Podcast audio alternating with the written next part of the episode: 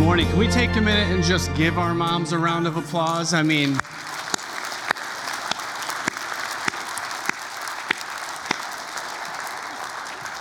I don't even want to know where my poor kids would be if they didn't have their mom. I mean, goodness sakes, they they have so many breakfast demands. I get I can't even keep up. So, she is awesome. And uh, actually, my mom is in Florida enjoying her 10th consecutive month of sunshine. So I could not rope her into coming and helping uh, with this this morning. And then my wife, a couple years ago, we did a relationship series, and one of the weeks fell on her birthday. And I thought well, that would be a great birthday present. You might remember that if she could share with us. And so when I pitched that for Mother's Day, she was like, How about a different gift would be, I don't have to do that, okay?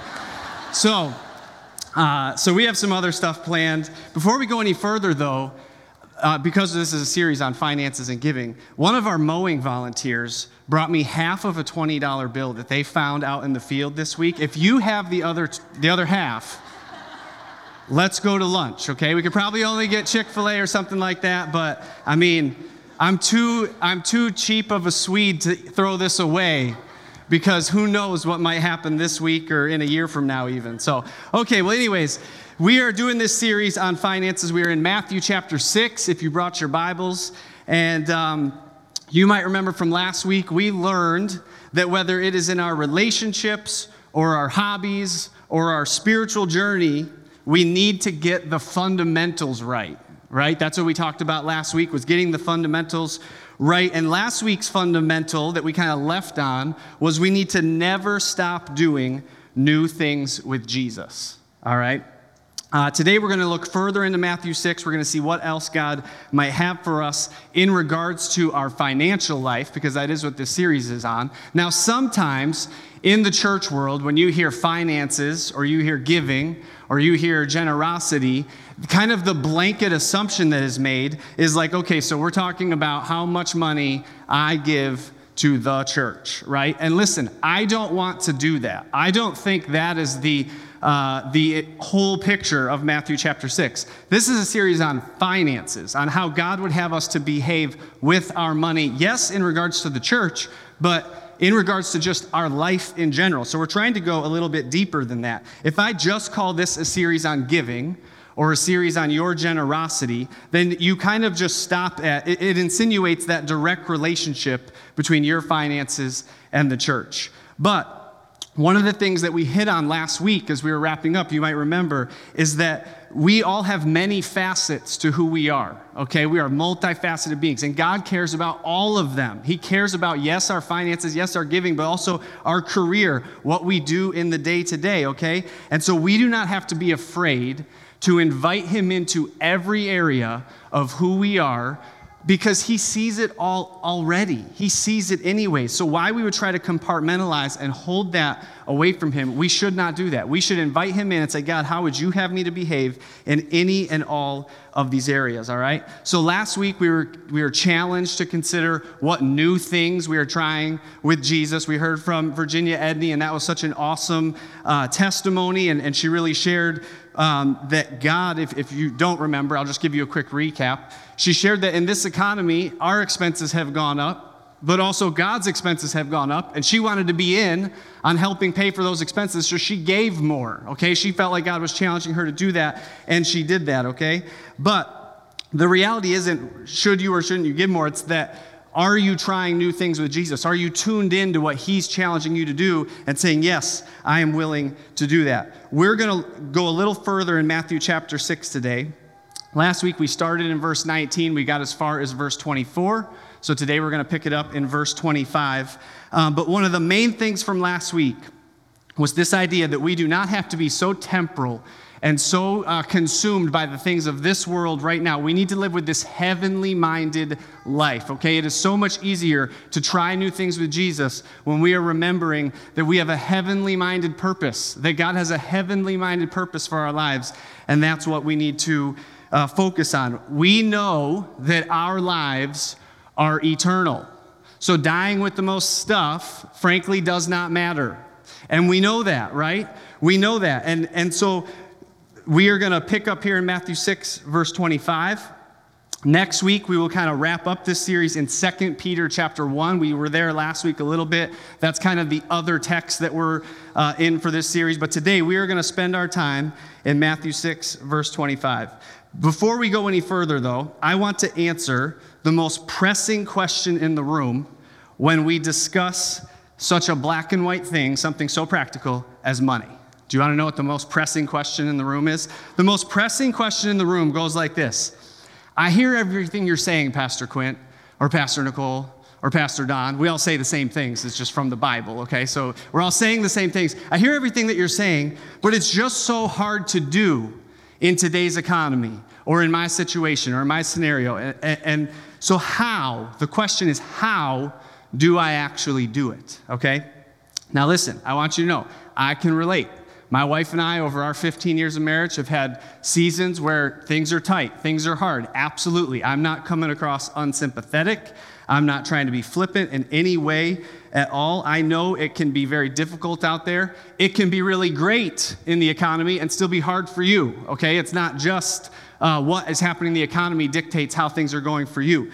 Um, but I will tell you this one of the best things we've done in our marriage is we have fought to get it right. We have fought to get our financial behaviors in line with how God would have us to behave. It's been one of the best things that we've actually done. So let me tell you a story on how you do it, okay?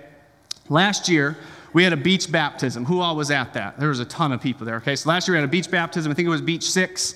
And something happened in that beach baptism that you might not know about, okay? I went there right after service to kind of hold our spot and make sure we had a good area and everything. I spent like the whole day at the beach. There are worse ways to spend, I'm not complaining. There are worse ways to spend your Sunday, okay? So I spent like the whole day at the beach and, and I kind of get the spot that we ended up doing baptisms. And while I'm there, there's this guy and he's jet skiing in and out. I don't know the rules about jet skis in Lake Erie, but he was jet skiing in and out, and he'd anchor, and he'd go get a family member, and he'd leave, and he'd go get a family. You know, he was doing this all day. And at some point, as, as things grew closer, I went up to him and I said, Hey, I'm with a church. There's gonna be a bunch of people showing up. We're gonna have beach baptism. Could you just do me a favor? When, uh, like six o'clock, when everybody starts to get here, can you just anchor this thing way down there? Okay, so it's not in our pictures, it's not in our way. And he's like, Yeah, for sure, bro, you got it, whatever. And I'm like, Cool, that's great, good chat. All right, so here we go six o'clock. Everybody's showing up. He comes Sea-Dooing on in with his daughter or something. And he, where do you think he parks that thing? Right where we want to dunk everybody. Okay, right where we agreed would he would not park it, all right? And listen, sir, if you are here this morning, I'm not mad and I have not been holding a grudge for 10 months. This just helps me get my point across, okay? All right. So so he parks it there. I'm annoyed. I'm frustrated. And then uh, myself and Jason Bennett, and I'm pretty sure it was Andy Rupp, are standing there, and I'm whining I'm complaining about how this guy didn't do what he said he was going to do. And this, and, and, and Andy Rupp goes, I'm just praying that the Holy Spirit prompts him to move that jet ski at 610 so that we can do what we're going to do. And Jason just laughed and looked at him and goes, Yeah, the Holy Spirit's going to do it, but probably through the person of Quint. and then I walked on out to that jet ski and I said, Anchors up. And I walked it 50 yards down the beach and I dropped it down. And the Holy Spirit moved that day, all right? I am just a willing vessel, and that's how it had to be. So, what's my point? My point is this. Let me read to you from 6 25 through 29, and then I'll tell you my point. Therefore, I tell you, do not worry about your life, what you will eat or drink or about your body, what you will wear. Is not life more than food, and the body more than clothes? Look at the birds of the air. They do not sow or reap or store away in barns, and yet your heavenly Father feeds them. Are you not much more valuable than they are? Can any one of you, by worrying, add a single hour to your life? And why do you worry about your clothes? See how the flowers of the field grow? They do not labor or spin. Yet I tell you that not even Solomon in all of his splendor was dressed like one of these. All right, here's, here's my point. The greatest question that hangs in the air during these messages is how do you do it? And the answer is you do it. The answer is that you do it. Listen, I don't necessarily like it any more than you do. Do you know how many motorcycle parts I could buy with 10% of my income? That's our only reference to motorcycles today, okay? But listen, just like I had to move the jet ski, my wife and I had to figure out how we were going to do money God's way. Okay? The Holy Spirit's work in our lives was going to happen through our obedience, through our through mixing our faith with our action. If you want a more spiritual example, okay? I think the jet ski thing was plenty spiritual, but if you want a more spiritual example, it would be in the act of prayer. I'm in a lot of conversations with a lot of people, and a lot of times I get this nudge inside me. You should pray for this person. You should ask this person if they want prayer. Uh, you should not walk away from this situation that you're in right now until you say, Can I pray for you? Okay? But listen, I got to pray. I got to do that. I got to say, Can I? The, the Holy Spirit is willing and ready to go and to move. But until I say, Can I pray for you? and I mix my faith with some action, that is where obedience happens, okay? So in verse 25, we read, Do not worry about your life, okay? We even read, Is, is not life more than what you will eat or drink or where. I wrote in the margin of my Bible, couldn't we say, Is not life more than work? Is not life more than just what we do, all right? And we discussed last week this heavenly minded view but Jesus is taking it even further, and he is posing this question for us Isn't life much more than all that we can touch and feel and see? Like, if we know this to be true, and we are grateful for it, we're grateful for it in this room this morning, correct? If we are grateful for it, then why do we hold on so tightly to what is temporal? Why do we struggle to actually do it? Let me present it to you this way. If we can be so quick to jump to the action of worry, Jesus starts and says, Do not worry. Therefore, I tell you, do not worry about your life. If we can be so quick to jump to the action of worry, could we not train ourselves through both effort and faith in Jesus, all right, to be just as quick to jump to the action of obeying what Christ says, could we not train ourselves to jump into the action of obedience? We learned how to worry, so couldn't we learn how to obey? I, uh, I have the privilege of many people sharing their struggles and their successes, just their stories in general with me as a pastor. It's something I do not take lightly, and I'm very humbled uh, to get to do to, to, to, get to be that for so many different people. Uh, it, is, it is a big uh, job I did not see coming, and I'm very humbled and grateful for it. Part of me not taking it lightly, though, is I keep this mental catalog, all right, of different stories and successes or struggles or things that might be beneficial to the church when I get opportunities like this, okay? And so last week we had a testimony from Virginia. We're going to have another one here in a moment. But I want to share something with you that's actually in Matthew 6 before we do that, all right? This is, I would just consider this bonus material, all right? But Matthew 6, verses 1, 2, 3, and 4. Let me just read this to you before we hear from a, another great testimony. It says, Be careful not to practice your righteousness in front of others to be seen by them. If you do, you will have no reward from your Father in heaven. So when you give to the needy, do not announce it with trumpets as the hypocrites do in the synagogues and on the streets to be honored by others. Truly, I tell you that they have received their reward in full. But when you give to the needy, do not let your left hand know what your right hand is doing, so that your giving may be in secret, and then your Father, who sees what is done in secret, will reward you. I'm sharing this with you so that you know that the people that I shared, that I'm sharing with you in this series, are not stumping me for stage time, okay? This is definitely not uh, on their radar or what they're asking to do. I hear these things though, and I think that would encourage our church. That would encourage me. That would encourage all of us. And so we got to share it. And so I just want you to know there is a difference between flaunting your own actions, your own obedience, your own giving, okay, and being asked to share for the mutual encouragement of the congregation. it is because of their heart posture that we can all grow from this, all right? And their Father in heaven continues to receive the glory, all right? So, like I said, this is all uh, just bonus material, but I just wanted you to know that before we before we share that this is this is definitely not an instance of people who just really have something they'd like to say and they want to share. That is not what this is about. This is about wow, that totally speaks to what God's trying to tell us later on in that same chapter. Would you share it? So last week it was Virginia, and this week I'm really grateful that my friend Mark Murray agreed to share some things that he walked through in late 2021 and early 2022. Mark, you can come on down. Uh, it really connects with what we're reading here in Matthew chapter 6. So, would you welcome my friend Mark as he comes this morning?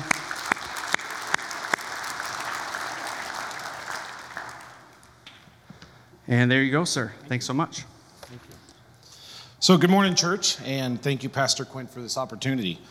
So, as Quint said, we've met a couple times um, over the past year and a half, I think three yeah. times to be exact. And um, our first meeting was back in January of 2022. Uh, during the sermon series that was going on at the time, it was asked if anyone was struggling with stress, anxiety, or anything to write down your phone number, and a member from the church would reach out and pray for us. So I did that, and Pastor Quint and I met for lunch. So we're talking about the main causes of stress and strain in my life, and like a lot of people, it was work related. It was my job at the time. Now, I'm not here to talk about the bad things about my job because it gave me 14 years of employment. I had six different opportunities for promotion. But with that, with those different levels of promotion, I had to make sure I was giving my 100% every single day. And a lot of times that 100% meant working seven days a week, putting in 65 plus hours a week, going into work on Saturday mornings, going into work at Sunday mornings, and coming to church. Now, I was very grateful for my job for my bosses, for my employees, and without that job, I wouldn't be here. But during the last two years of my role, the stress really started to get to me and it impacted my family and my health. And it wasn't being the best husband, father, friend, because work had to come first. That's where it was in my life at that point. So my health was being impacted, uh, severe panic attacks, high blood pressure, everything that comes along with uh, stress and anxiety. I was 43 at the time, so I really needed to figure out how to get those items under control. So, just before my first lunch with Pastor Quint back in January of 2022, decided I needed to do something different before my relationship with my wife and kids were permanently impacted, along with my health. I started looking internally for a new role and found a job I was qualified for. And I started talking with some of the people that I worked with, some of the people that I trusted, and they said yes, it would be a good fit and you'd be a very strong candidate for that internal role. But at the same time, an external role was, was shown to me, and uh, so I decided to apply for that at the same time. So I applied for both, and I'm going through the interview process for both. And while going through the interview process, my wife and I were both praying hard a very simple prayer. And I'm going to read you this prayer. So, God, please let me go where you need me to go for my family and friends. I pray that I will get one job and rejected from the other, so it is crystal clear that I will be going to where you need me and want me to go. Lord, I trust you fully. Amen. Now, remember the Lord, I trust you fully, because it's going to be critical in a little bit. It was a simple prayer of clear desire, so it would be clear to me where I should go. So a couple weeks go by, and I go through three to four interviews for um, the internal role and the external role. And all along, I'm still praying that same prayer God, please let me go where you need me to go for my family and friends. I pray that I will get, I will get one job and be rejected from the other, so it is crystal clear that I will be going where you need and want me to go. Lord, I trust you fully. Amen. So I remember like it was yesterday. I get a call from my internal hiring manager and he broke the news that I did not get the internal role. We talked for about 10 minutes, and I thanked him for the opportunity.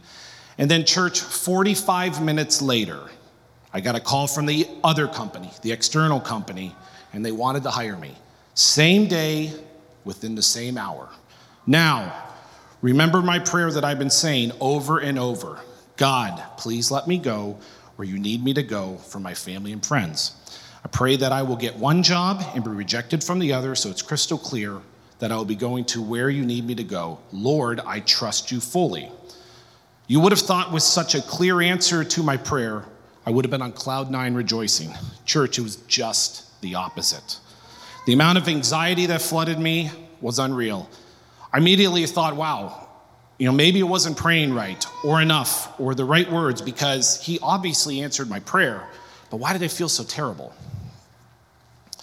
So the first person I called was my wife, Stephanie, and, and I told her the good news. She said, That's great. God answered our prayers.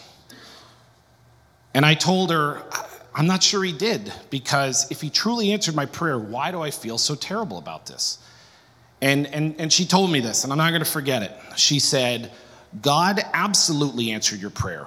We prayed for one rejection, one offer, and I'm not sure why you're feeling this way, but God answered your prayer, and you have to follow that answered prayer. You must trust Him. So I did.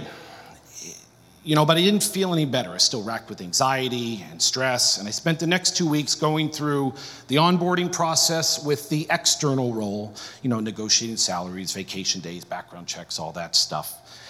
And while I'm going through this, I still had doubt in the answered prayer. So, it, so I didn't give my two weeks notice yet. I was, I was leaving myself out. I didn't have the trust. So let's fast forward to the next month. It was specifically February 27th of 2022. And it's another date that I'll remember. And I'm glad I did. And I'm really glad I did not miss church that Sunday. I mean, you'll never know which sermon was meant for you. And I believe this sermon and the timing of it was meant for me. So, long story short, go to church every Sunday. So, this was a sermon You series. said that just like I asked. I have half a $20 bill for you right under that Bible, all right? So this is a sermon series that Pastor Nicole was, was giving, and it was titled The Most. And that Sunday, she focused on Ephesians 5 18 for that sermon. And during one part of that sermon, Pastor Nicole was speaking on a yielded and steady heart. And she said, and I want to read this to make sure I got it right. She said, to live a Holy Spirit filled life, we must depend less and less on our feelings and rely more on the promises of God the trustworthiness of God stays consistent and steady. And there's that word again trust. And, and that word trust, it was from my prayer that my wife and I have been saying. It was from my wife when I was talking to her after, after I got the, the job offer. And now it was from Pastor Nicole. And, and during that sermon series, uh, she showed a section of a locomotive. Perfect. And she showed a section of a locomotive with the words facts, faith, and, and it's pulling the feelings freight car. And the way she explained it is facts is God and His Word, faith, how we believe about God and His Word, and feelings, what comes from our faith and obedience. Now, too often we lead by our feelings. And in this scenario, if we're leading by our feelings, the locomotive would be running backwards, and that just doesn't work. So we must trust the facts and the Word of God and have faith and believe in those facts, and that we will and that will shape our feelings. See, church, for three to four weeks, I was running this locomotive backwards. I was trusting my feelings more than I was trusting God, and I was running the locomotive backwards. Leading with feelings and not facts of God's faithfulness. But this sermon on that February absolutely changed everything. Once I heard this, I knew without a shadow of a doubt that the trust had to be there 100% because fact, I prayed for a specific, clear answer, and He gave me that specific answer. Faith, I had to learn to grow my faith and to trust the fact that He still answers prayers. And feelings, even though it felt ugly, I needed to ignore my human feelings and trust my Heavenly Father that He answered my prayer and that I have the faith to follow that. And, church, I'm going to tell you this new job is the best, best thing that's happened to me. My stress level is better, my marriage is better, I'm a better dad and a friend. And today I look back and I think to myself, what if I didn't follow that fact that He answered my prayer? And what if I didn't trust my God who knows best? Church, I know one thing. I wouldn't be here to tell you about the goodness of God and the fact that if we have faith as our driving force rather than our feelings, how great our life can be. Trusting God is hard.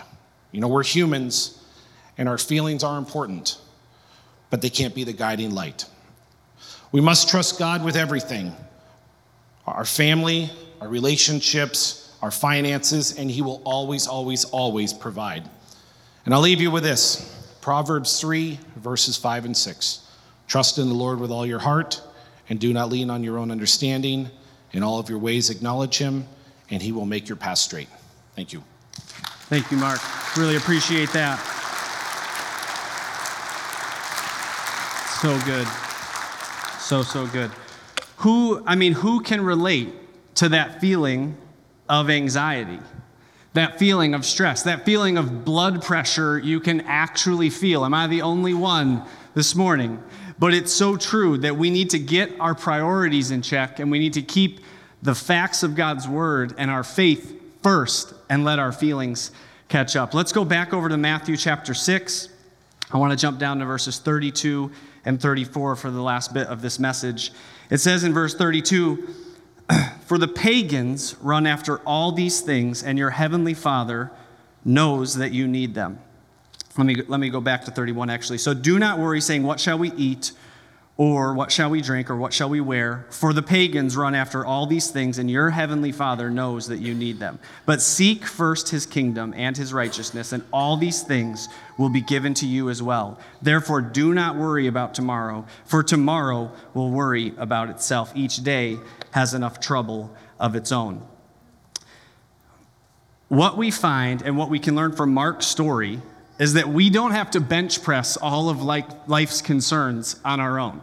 We don't have to take, take all of that and just say, like, I got to figure this out, I got to do that. In fact, as I was preparing this this week and, and I read verse 32 and it says, For the pagans run after all these things, I don't think that's Jesus being like, if you guys don't get this, you're no better than a pagan. I don't think that's his heart at all. I want to read this to you from the message translation and see if what stood out to me stands out to you as well. But it says, What I'm trying to do here is get you to relax, to not be so preoccupied with getting so you can respond to God's giving.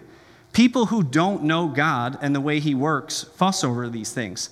But you both know God and you know how He works. So steep your life in God reality, God initiative, God provisions. Don't worry about missing out. You'll find all your everyday human concerns will be met. I feel like, and this is my paraphrase, but I feel like it's almost like Jesus is saying, guys, ladies, disciples, friends, everybody, listen, you don't have to run around and do all of this alone. That's what pagans or unbelievers do but they don't know any better. You know better. You know who your Father in heaven is. And I'm showing you with my life how good He is. This is Jesus speaking. And this is just, again, me. I'm, I'm just paraphrasing, but I feel like Jesus is just saying, I'm showing you how good He is with my life. So just believe it and believe it with your actions and just get totally immersed in who you are in Him and just watch the rest come together. I feel like that's the heart of the message from the end of Matthew chapter 6. Again, obviously, my paraphrase, but I don't want us to miss this grace filled truth. Okay? In, in uh, the beginning of John, it says he spoke with both grace and truth. But this is a this is a grace filled truth that just says you don't have to do all of this on your own. You don't, this is not this angry message of do more and do better. I've made it crystal clear, okay?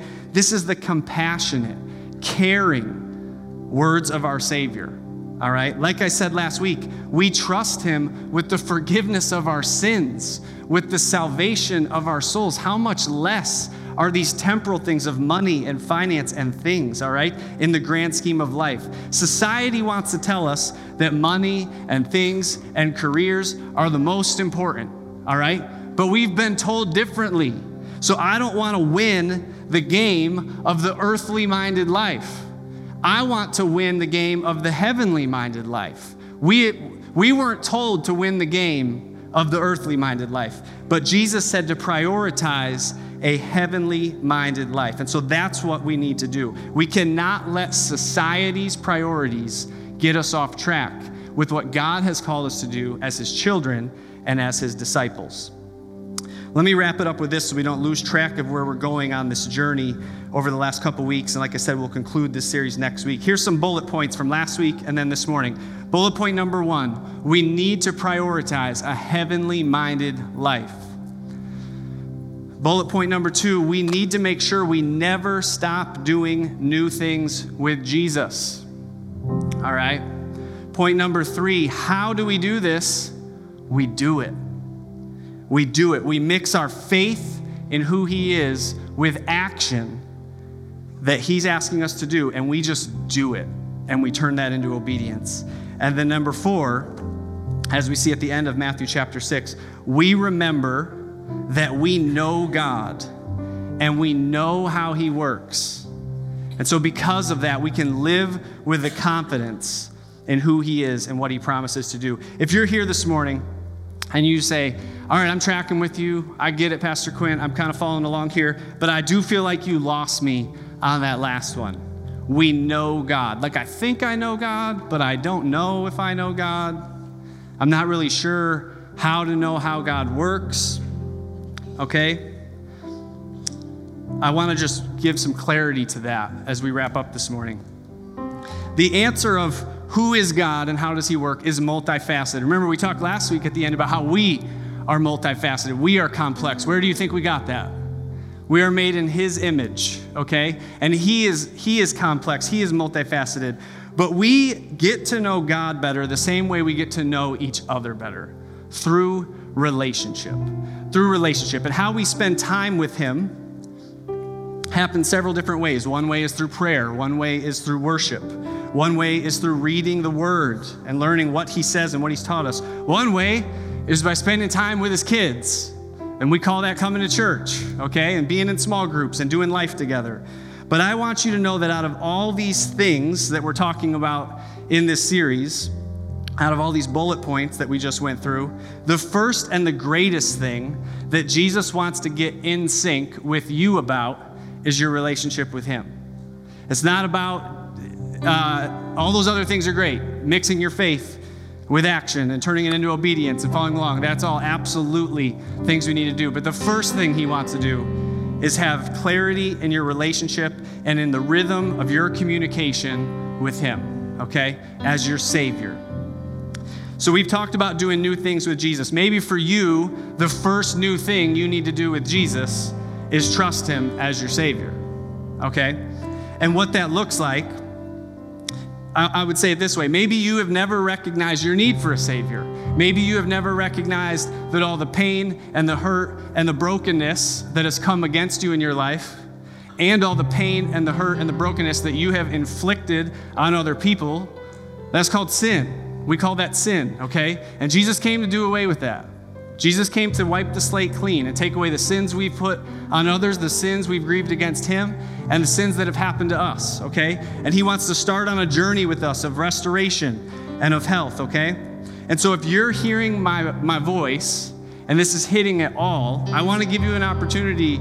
It really, it really starts Okay, salvation and believing in Jesus Christ, it's a life of sanctification. It's a life of process. It's why we come to church every week. It's why we learn from series. It's why we study how can I do this better. Okay, it, it, you don't, it, it takes time. It's a journey, but it really starts. The starting point for it is a, a prayer of acknowledgement, a prayer of acknowledging the, the place that we're in and the place He wants to redeem us to. And so, if you can hear my voice and that's something that you want to do, I want you to just pray this with me right now. Jesus, I recognize that I am a sinner. And Jesus, I recognize that you are my Savior. And so, Jesus, I want to enter into relationship with you.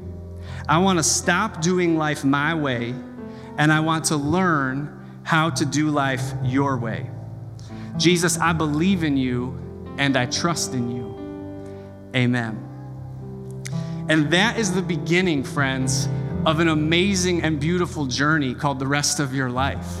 All right, if you if you just prayed that or you think you prayed that but you're not sure or you still have more questions, I have some friends at these tables that say prayer on my right and left, your right and left.